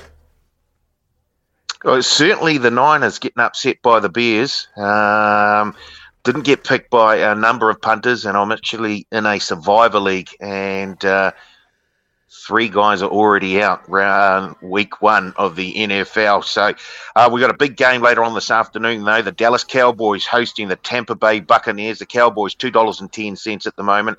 The Bucks, $1.74. They're 2.5-point favourites, the Bucks. And the line, which was 50.5 earlier this morning, has now dropped down to 49.5 on the game total. We've got a bonus back promotion on that NFL match as well. Just place a pre-match winning team in margin bet on the Cowboys-Bucks game today. And if your team wins, but you've selected the incorrect margin, we'll refund your bet up to $50 as a bonus bet. Check out all the T's and C's at the Punters Lounge. And I can tell you the most popular selection in that winning team and margin market is the Tampa Bay Bucks to win by 1 to 13 points at $2.64. I quite like the Cows in this, mate. Last time these two met, I think they shared 60 points, and it was a 2-point win to the Bucks. But there's no Gronk now. There's no Antonio Brown. And, you know, Brady's missed a lot of preseason. So I quite like the Cowboys. Yeah, and I notice it's in Smitty's multi today as well, the Cowboys to upset the Bucks. But, yeah, as you say, this game was what? Was it 31-29 last season to Tampa Bay? And Tom Brady doesn't have sort of weapons that he used to have, but he just doesn't get old. He just keeps rolling on.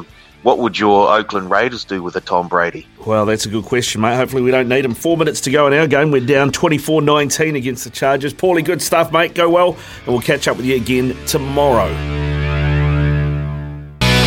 From behind the stumps to behind the mic, nothing gets past Smithy. This is Mornings with Ian Smith on SENZ.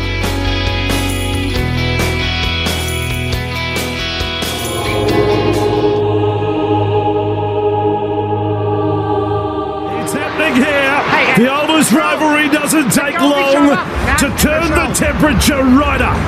Kerry lands with another roll. He's been caught out by Burgess. Lodges copped it across the cheek. He might go this one. You're very careless here. Coming Tupe's way. Suwalehi. He's been hit high by Milner. My goodness. He's not in the bed. It's 13 versus 11. Burgess with the ball. Oh, he slammed into the ground there over the top. He's head into the ground. Yeah, the opportunity to reduce any force there and you haven't. You're caught. Get another one. They're going to say this went forward or lost in the tackle. And it's another run up. What got Bradley going? Victor's run in. And now they go again. Yeah, we have massive control issues, but you're going to go to the bin now. Take this one ahead. Watson clobbered by Milne as he got him high. He's gone. He might go again here. Evan Radley will have a double seat like gold class. Side by side, little recliner in the sin bin if he got him high. It's one-on-one careless. You have the opportunity to hit anywhere and you make contact with the head. We got seven in the bin. Milne's gone twice.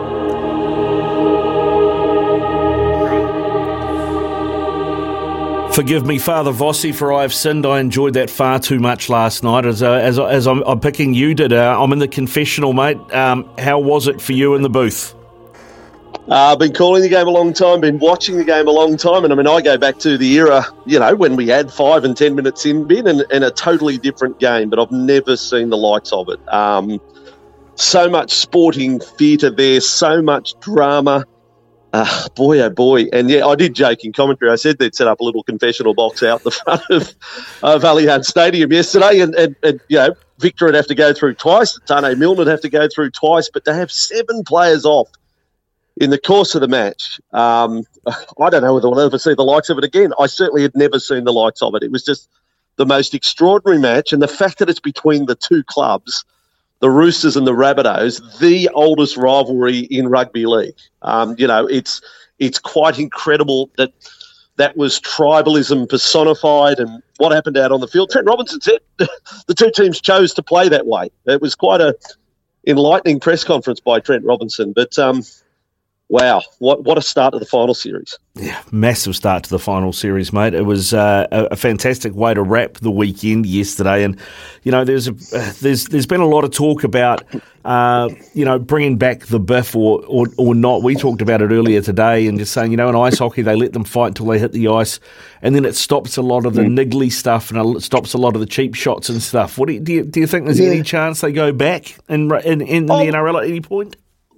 Well, I don't, but there is something that I was calling for this morning, and you know, it's as you watch play unfold yesterday.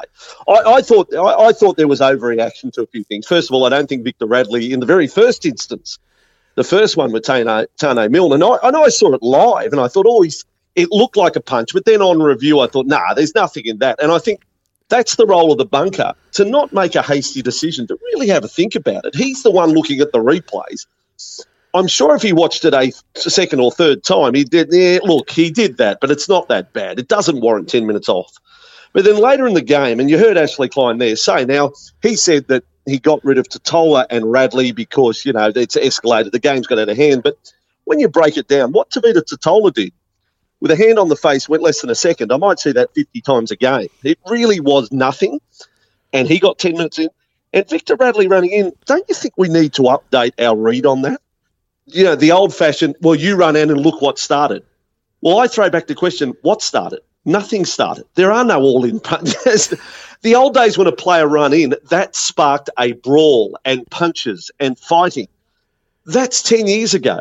You can't keep issuing that caution. You ran in and that escalated. Escalated to what? Escalated to players pulling each other's jersey. You know, Radley went to the bin. 10 players ran in. You know, not all at the same speed as Victor. But, you know, the other week, what was it last week? You know, all of in the Newcastle game, 25 players ran in to be involved in a melee where you're just pushing and dragging jerseys, and Tex Hoy stayed out, and Tex Hoy scored a try on the next play. I'm saying the league need to have a real good think about that, that if you're going to send players that have been 10 minutes running in, what, you really going to do that? Are you really going to keep doing that? Because nothing happens when they do run in. It's not an ugly look. It's if anything, it's a little embarrassing. Nothing happens. I couldn't agree with you more, Vossi. Couldn't agree with you more. What do you think will happen? There's so many players put on report. Well, yeah. Do you reckon the Rabbits will be missing a few, or will Volandes pull the it's not what the fans want to see and they can all sit it out next season? Well, you know what I yes. You know what I think? I think the most contentious one is Thomas Burgess, the hit on James Tedesco. Mm. Now, that's one that didn't lead to a sin bin. Not in the first instance. Thomas Burgess does not get sin bin for the hit on James Tedesco that took him out of the match. Yet I got a feeling that might be the biggest charge out of yesterday's game. What does that say about how we're ruling on things? I think Tane Mill will get – I think he gets charged for both his, but I'm not sure how that would work. Is it fine plus fine equals suspension, or is it just fine plus fine equals double fine? I'm not sure. I don't think Radley's got anything to worry about. I wouldn't have thought. Jared Warerea-Hargreaves, the what was the head slam, that's probably going to get a charge. Jared's had 75 fines this season. He might as well have a 76 to finish the year. But mind you, on a serious note, for players whose season ended yesterday, their next football is the World Cup. Now, in the case of Victor Radley, he's pledged his allegiance to England. I'd be picking Jared for New Zealand, absolutely. I don't care about the birth certificate. I'm picking Jared to go on the World Cup tour.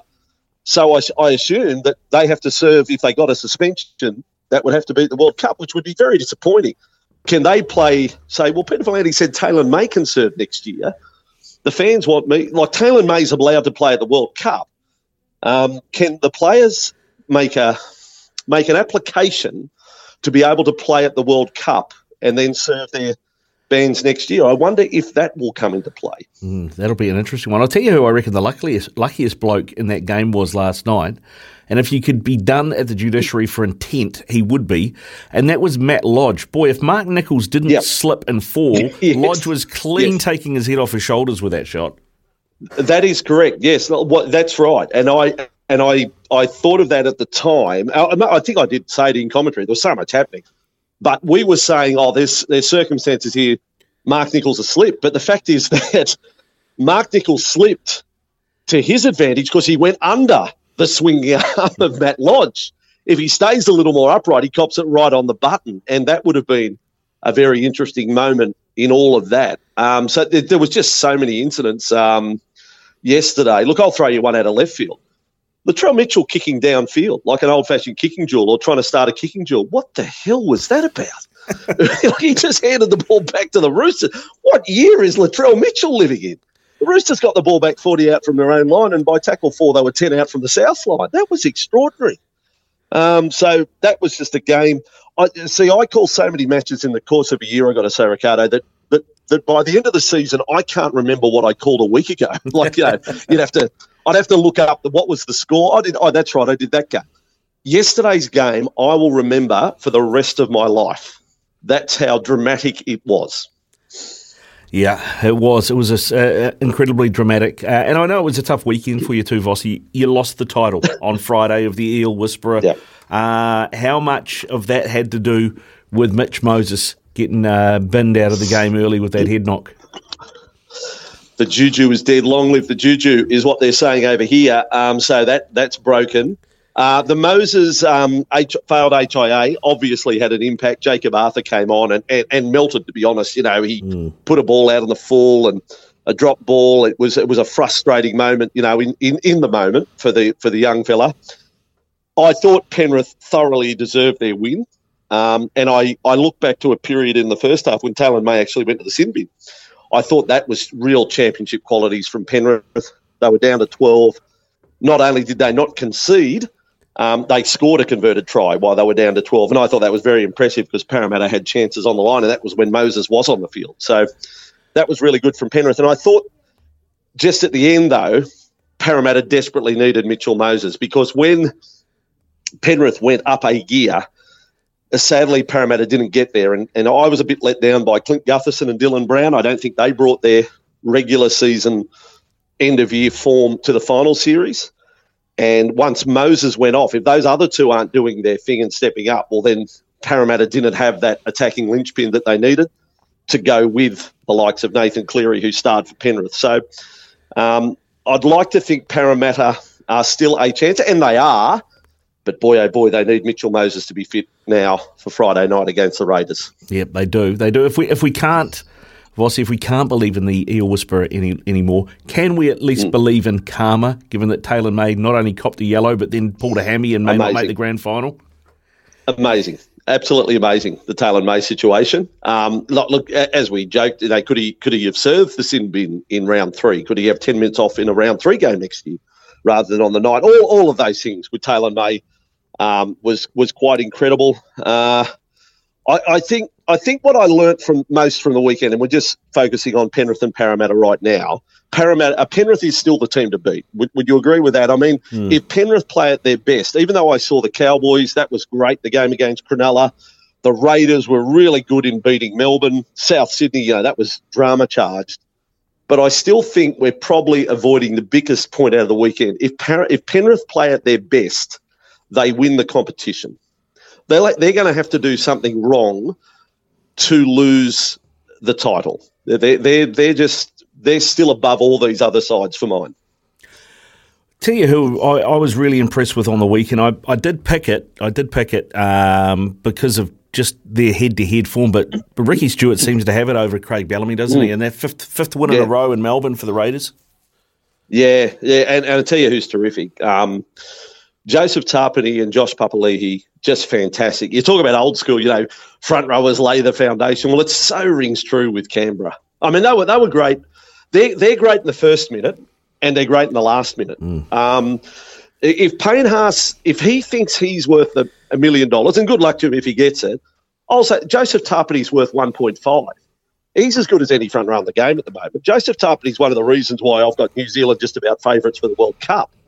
I mean, he's in sensational form. He's a leader. He's got footwork. He offloads. He plays quality minutes. Just going superb. And Josh Papali'i, he's at the peak of his powers as well. The bigger the game, the bigger he goes. So Canberra's in with a great shot. It's incredible to think that one out of Cowboys, Canberra, or Parramatta is going to play in the grand final, Ricardo. One of those sides. If you had asked me 2 weeks ago, who's the biggest chance of winning a comp? Well, I still had Penrith favourites.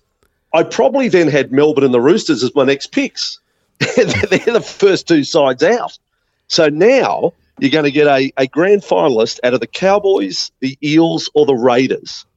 Talk about having to seize the moment. What an opportunity. Yeah, a bit of a changing of the guard, it feels like. And I look at that Melbourne team this year, and the fact that they're going to have to run around next year without the Bromwich brothers, without the Cheese, without Kaufusi as well. I mean, are we talking about a top eight next year without the Storm, do you think? That's a lot of forward power to replace. Yes, agreed. They'd love to know if they can get a full season out of Ryan Pappenhausen fit, because they still have what I see as a big four. They still, if they're fit, they have Pappenhausen. They will have Munster for next year at least, Jerome Hughes, Harry Grant. That's your spine, and that's as good as any in the comp. So that's going to give them a chance. But yeah, they do have to support it. They've signed Qatar, of course, from the Warriors. Tarek Sims headed down to the club. They're going to need to put something together. I don't know whether they're still in the market for some forwards, but you'd like to think they need to sign some. There's no question they can't get better.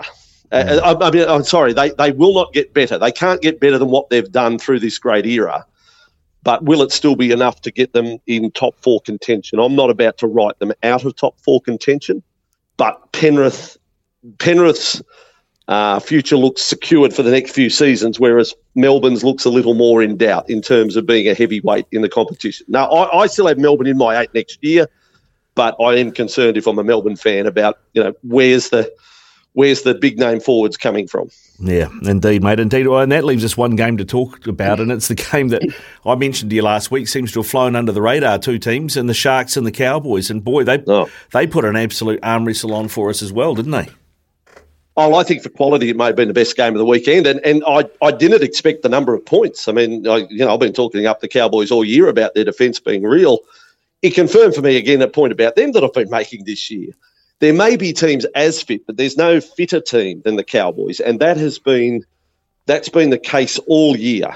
They finish strongly. Just Todd Payton's done such an outstanding job, and Dean Young and co. with this team, a team that put your hand up. Did you have the Cowboys in your eight this year? No, my hand's staying down. Very few people would have, and genuinely finished off that game. Jason Taumalolo, best game of the season. Just enormous, his contribution there, and the Valentine Holmes field goal. At the time, it didn't even occur to me it was a two-pointer. That's a magnificent strike in Golden Point from 45 metres out. Cowboys, massive hope. Now playing in Townsville in a grand final qualifier in 2 weeks' time. So they get 2 weeks just cooling their jets, just preparing for the game. Let me tell you, I'll tell our listeners right now, it's about 27, 28 degrees every day up in Townsville at the moment. That's going to be a shock to the system, to whoever has to play them. Imagine Canberra going up there in 2 weeks' time, or Parramatta. Cowboys, great hope of playing in the grand final. Massive hope, mate. A massive hope at home. That home advantage is going to be absolutely huge for them. All right, Vossi, I ask you, who's going to win this weekend? Get your crystal ball out. Yeah, don't know. For Parramatta, if Moses doesn't play, I can't tip them. I cannot tip Parramatta without Mitchell Moses. But if he plays, I'll stay with the Eels, but a thriller. And then for Souths and Cronulla, I'll have to wait and see the charge sheet. But I'll go South Sydney. But Tom Burgess, if he's suspended, that'll be a big loss for the Rabbitohs. Enormous loss. Burgess in sort of career best form for his front row play. So I'll go Rabbitohs, Eels double, and there's zero confidence in that coming to fruition. Ricardo, how's that sound? That sounds good. Thank you for taking my confession after Sin Bin Sunday, Father Vossi. I appreciate it. Thank you, my son. Yes, all is you are forgiven. Whatever you got to do, Just play on and be kind to your mother. Sounds good to me. Go well, Vossi. Bye now. Cheers.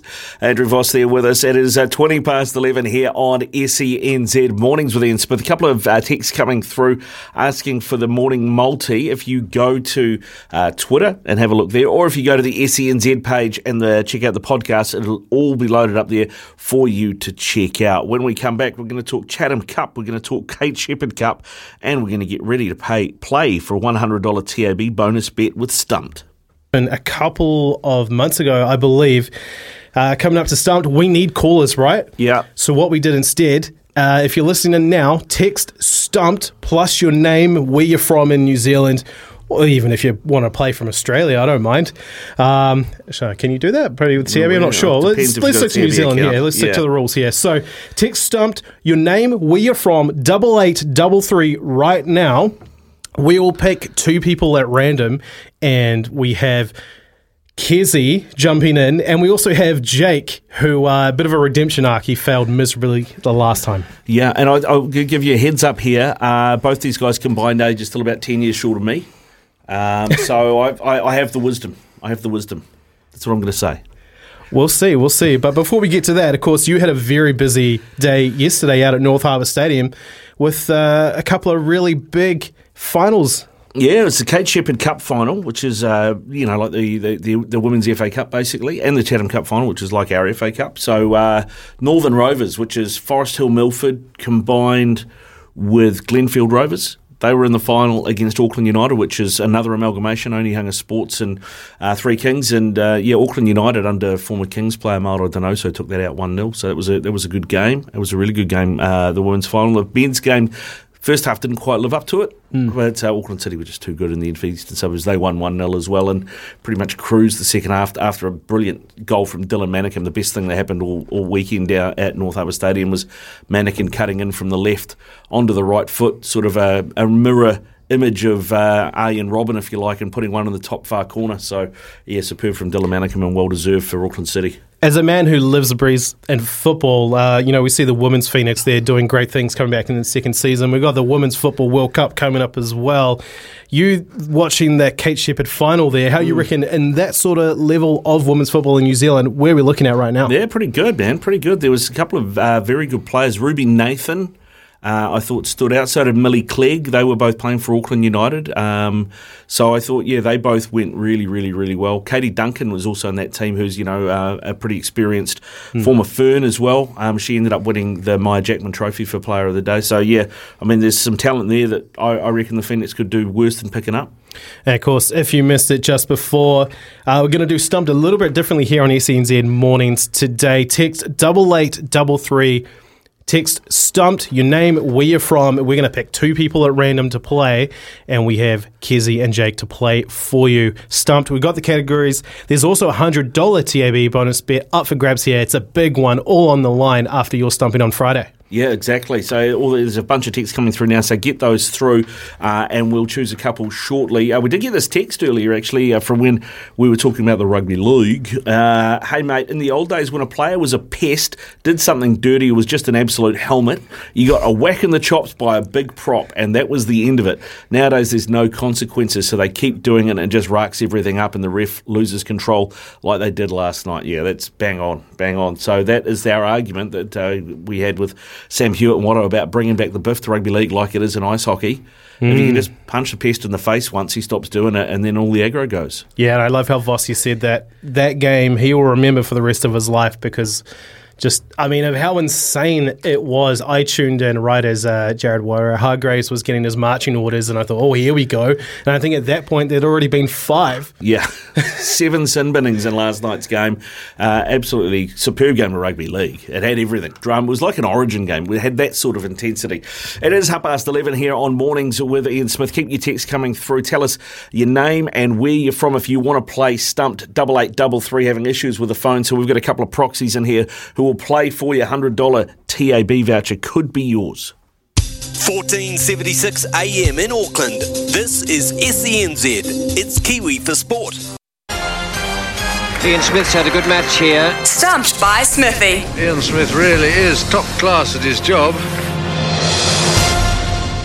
Yes, we're doing things a little bit differently here with Stumped on SNZ Mornings featuring Ricardo Ball. Now, Ricardo, you weren't here the last time we did this. We had Smithy in the hot seat with his gloves. Bit of a shootout, a bit different. We've picked two people at random. We have Kez and Jake in the studio there, ready to go there on the line, on their mics. I'm going to say the question. I'll pose the question. Jake or Kieran, you have to say your name. That is your buzzer. Oh, I see. I see. I remember this from last time. Yeah. And if you get it wrong, then again, it's over to Ricardo. Okay. All right. I see how we're going. Okay. So $100 TAB bonus bet is up for grabs here. The categories to choose from, Ricardo, I'm going to let you pick. Okay. This time, again, right. Doing things a bit differently. Football, as in soccer football. Yeah. NFL, as in American football. Yeah. Or rugby league. Oh, tempting. I'm looking at Jake and Kez both asking me to pick soccer football. So I'm going to go soccer football, mate. Let's make it a challenge. Thank you, I thought you were going to throw them under the bus, but all right, here we go. Good luck to you all. Not sure. Do we know who's playing for who? Yes. Okay. So we have Kurt from Palmy, Jake is your man. Yeah. Kyle from Wairoa, Kezzy is your man. Let's go, Kyle. Here we go. All right, first question. Who is the coach of the Football Ferns? see some brains really tuning into overdrive here. I can see your face. I know the answer to this. I don't know how to pronounce it. Well, mate, you know, I'll take wrong pronunciation over no name at all. Jake, you got this one, mate. I don't know the name, mate. You go for it. I'm backing you. Come on, Kezzy. Nah, it's on the tip of my tongue. Hold on, give me 2 seconds, Logan. Okay, 1, 2. Rick, you got it, mate. Yitka Kumkova. That's it. That's the couple of chips down the wicket. Right in the slot, and away it goes. Who am I playing for? Am I playing for me? You're playing for you. I'm playing for the house. You're playing for the jackpot. Yeah. Okay. Kyle, I'm sorry. I should have just said it. Does that mean Kez has to leave now because you got that wrong? No, mate. It's sort of it's loose rules here when we play it like this, mate. Okay. So it's a bit more for fun. Second question: who are the current champions of the A-League Women's League? I feel like we had something similar to this last time we played. When I played and disappointed poor Smithy. I also like neither of you actually said your name for buzzers yet. Yeah, so. Certainly. There's lots of umming going on. If I have a guess, does Jake get a guess? Yeah. Oh, no. If he gets it wrong, it's over to Ricardo. Me and Jake's sort of playing a bit of tag team here just to get Ricardo. Okay, you know what? Kieran. Yep. Melbourne City. One of the worst things I have ever seen done on a cricket field. Feel like Ricardo might potentially get another wicket here. Yeah, potentially. Actually, I'm struggling to remember. No, you know, Rick, stop playing the game. Okay, I'm gonna roll with their crosstown rivals and go Melbourne victory. That's a couple of chips down the wicket, right in the slot, and away it goes. Yep, third title there for Melbourne victory. Potentially a little tricky question there if you weren't listening, but Sydney FC were the premiers of that season as well. So, yep, Melbourne victory. So, you're 2 for 2, Ricardo. So, 150 jackpot is on the line here. But, hey, Kurt from Palmy, Kyle from Wairua, you could still potentially win the $100 TAB bonus bet here. But, for that to happen, one of these guys have to get this right. Okay. So here we go. I love when the music dips out. Here we go. This one's hard. I mean, it's stumped. Don't argue with me here. This is stumped. This is the rules as I make them up as I go. Which Wellington girls' school have the Phoenix recently gone into partnership with as part of their women's academy program? See, I'm not from Welly. I feel like it would have to be a Welly school. That just makes sense, doesn't it? What? Jake, he said it's a Welly school. Yeah. Oh, sorry, I thought you said, I didn't think you clarified the Wellington school part. Sorry there, mate. Missed that part. Jake, I've said the last two, so you got to have a crack. I tell you what, mate, I know zero skills from Wellington. Where's B-Man when you need it? Our main tech guy's too busy fixing the phone. They were talking about schools before, though, but in Wellington. Give me an answer here, guys. Surely we can get a clue so we can hook one of the boys up with a voucher. Yeah. Well...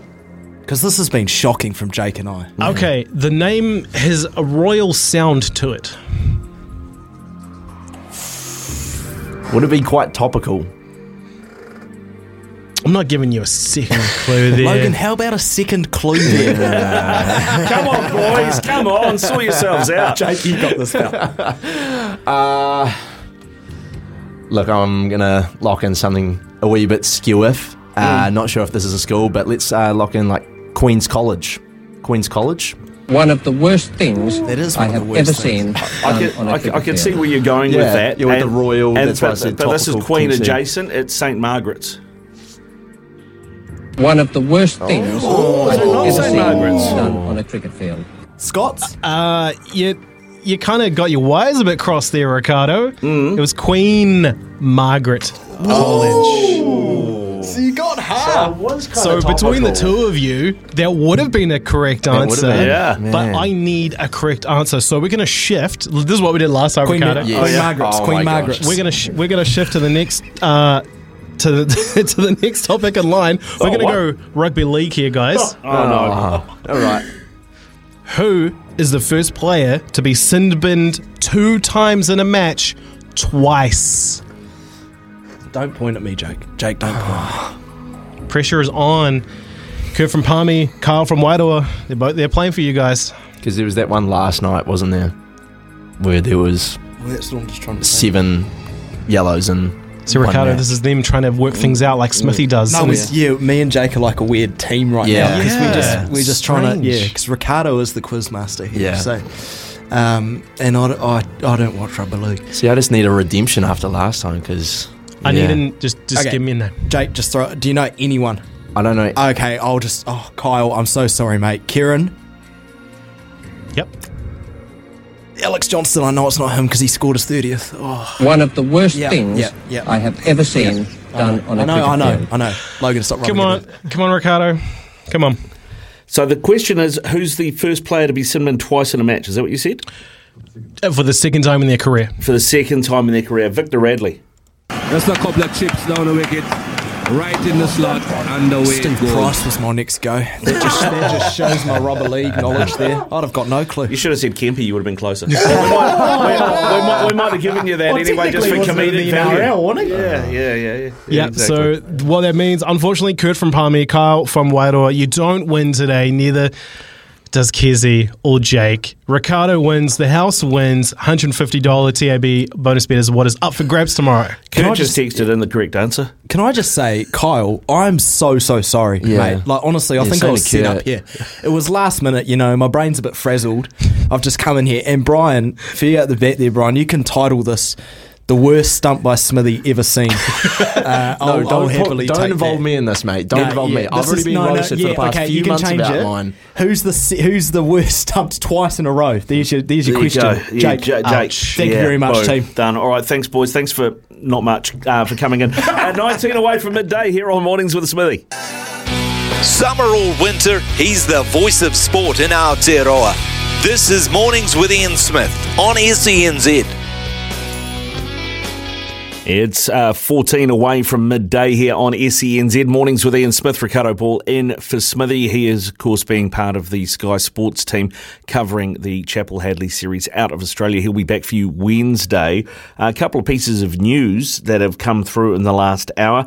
One of them is that Gemma Lewis, who has been the under-20s coach for the New Zealand women and the A-League women's coach for the Wellington Phoenix, has left her role. She has stepped down to go back. She's a former Welsh international player. She's going back to Wales to be a pathway manager for the Welsh FA, which means that Natalie Lawrence, who has been her assistant, has stepped up. She has already been named as the replacement, so she will be the head coach for the Wellington Phoenix women's team for the coming season. They've already contracted 13 of the 18 players they need for their squad, so hopefully minimal disruption. Yet to hear who will be her assistant going forward, but hopefully Natalie will join us tomorrow here on Mornings with Ian Smith, and we can get some of that news for you. And I tell you, if you're a fight fan, here's some big news.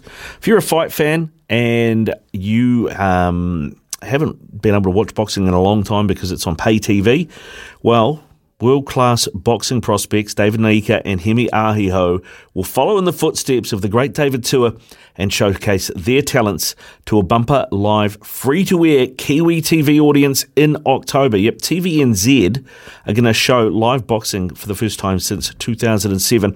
On October the 16th, both fighters have been named on the undercard of the big world title fight out of Melbourne between George Kambosos Jr.